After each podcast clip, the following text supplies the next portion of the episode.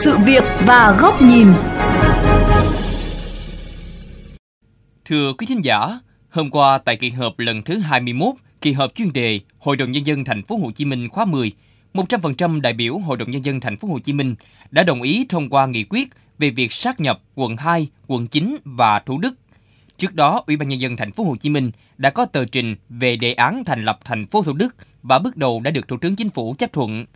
Vì sao thành phố Hồ Chí Minh lại khẩn trương trong việc đẩy nhanh tiến độ thành lập thành phố Thủ Đức và đâu là điều cần quan tâm để thành phố Thủ Đức phát triển như kỳ vọng? Xin mời quý vị cùng theo dõi chuyên mục Sự việc và góc nhìn hôm nay để cùng tìm câu trả lời.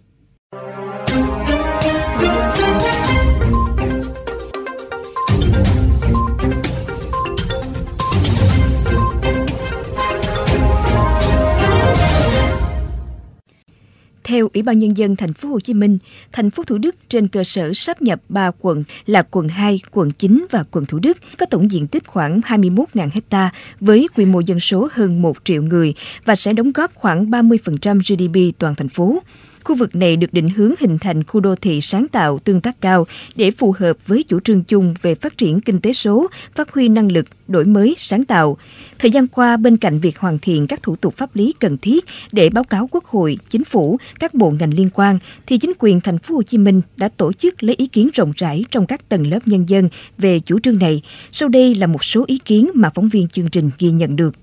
Đây là một cuộc thay đổi lớn thì sẽ mang được lại những cái thuận lợi cho người dân. Làm sao phải có cái quy hoạch phát triển thật sự là khoa học, hướng đến cái xây dựng đô thị thông minh và làm sao là cái tính khả thi, tốc độ, cái tiến độ thực hiện của nó phải đảm bảo nhanh để nó giảm thiểu những cái ít nhất những cái tác động đối với đời sống người dân. Chủ trương sát nhập ba quận, hai chính Thủ Đức thành một thành phố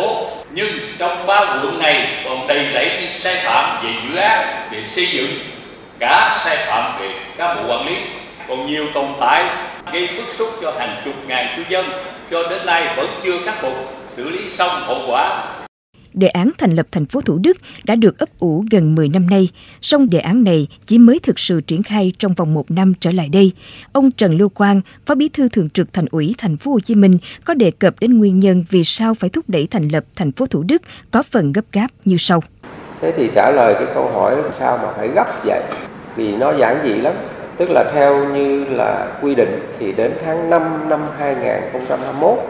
chúng ta sẽ tổ chức bầu quốc hội hội đồng nhân dân các cấp. Thì nếu bây giờ chúng ta không làm hồ sơ thủ tục để cấp có thẩm quyền phê duyệt cái này thì chúng ta ít nhất là phải chờ 5 năm nữa. Vì nếu mọi việc suôn sẻ thì đến tháng 5 chúng ta sẽ bầu cái ủy ban, cái hội đồng, nói chung là cái hệ thống chính trị ở cái quận mới này, nó mới kịp mượn câu chuyện về bó đũa để lý giải cho sự cần thiết phải sắp nhập ba quận thành thành phố Thủ Đức, kiến trúc sư Ngô Viết Nam Sơn cho rằng khi chúng ta để từng quận nó đứng rời đó, cái tiềm năng phát triển của nó nó nó giới hạn. Ráp ba cái quận này lại với nhau thì chúng ta có thể hướng đến những cái mục tiêu phát triển nó cao hơn, nó xa hơn. Đây là cái hợp tác vùng theo cái quy mô nhỏ thôi, nhưng mà nhìn xa hơn là quy mô hợp tác vùng đô thị ví dụ như là giữa thành phố Hồ Chí Minh với các tỉnh Bà Rịa Vũng Tàu, Đồng Nai, Bình ừ. Dương.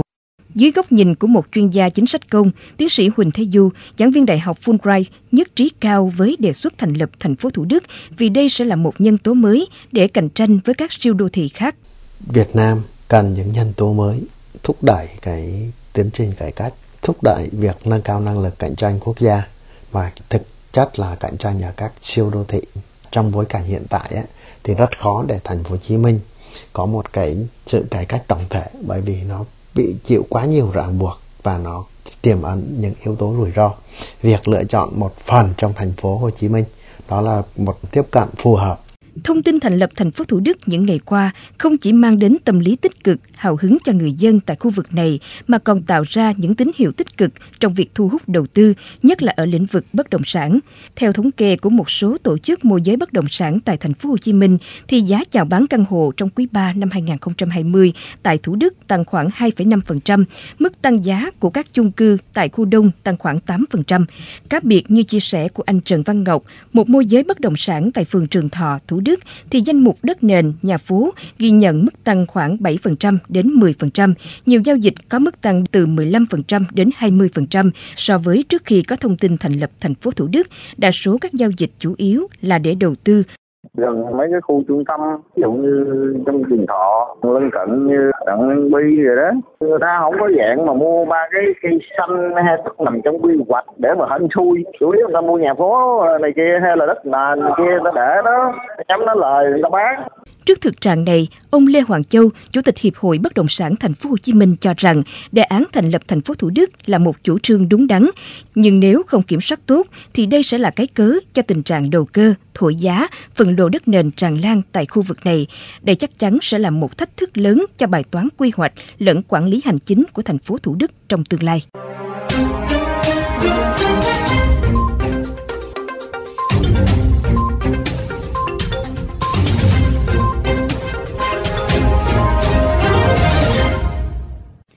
Thành phố Thủ Đức sau khi được hình thành, kỳ vọng sẽ là động lực tăng trưởng mới cũng như góp phần thay đổi diện mạo của thành phố Hồ Chí Minh trong khu vực kinh tế trọng điểm phía Nam nói riêng và cả nước nói chung. Song cần phải thừa nhận rằng vẫn còn rất nhiều chuyện phải làm nếu không muốn thành phố Thủ Đức phải khoác lên mình một chiếc áo quá rộng.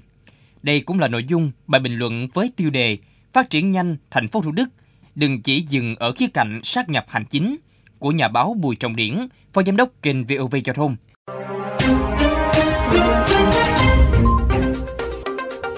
Thưa quý vị và các bạn, việc thành phố Hồ Chí Minh quyết tâm xây dựng thành phố Thủ Đức, thành phố phía Đông là một đột phá trong tiến trình tiến tới xây dựng một đô thị đủ tầm quốc tế.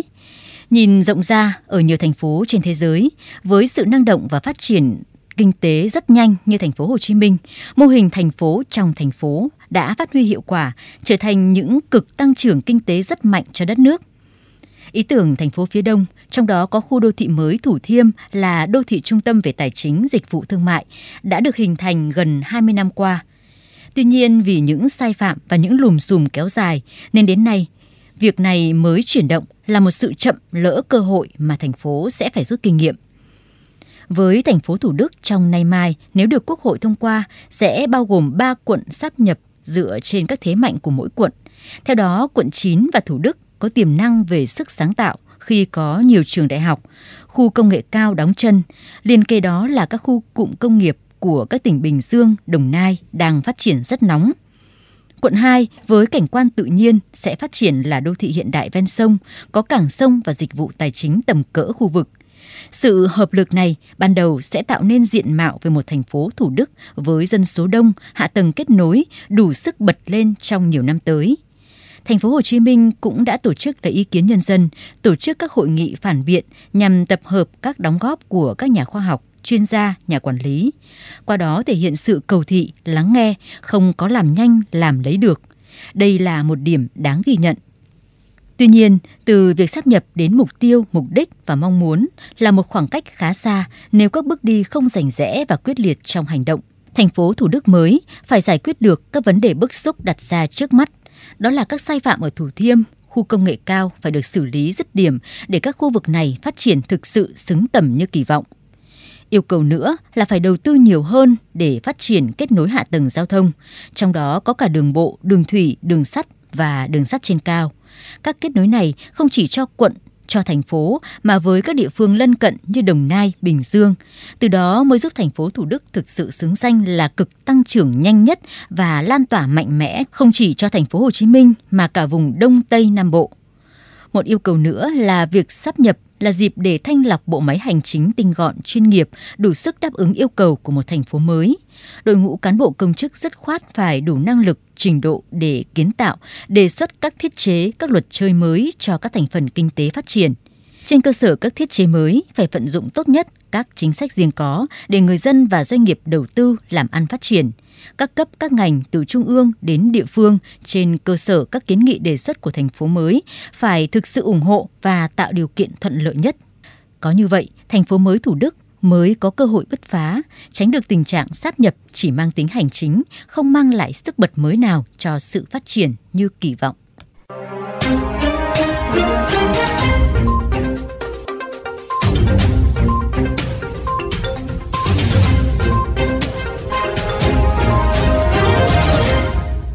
Đến đây, thời lượng của chuyên mục Sự việc và góc nhìn cũng đã hết. Xin chào và hẹn gặp lại quý vị trong những chuyên mục lần sau trên kênh VOV Giao thông Đài Tiếng Nói Việt Nam.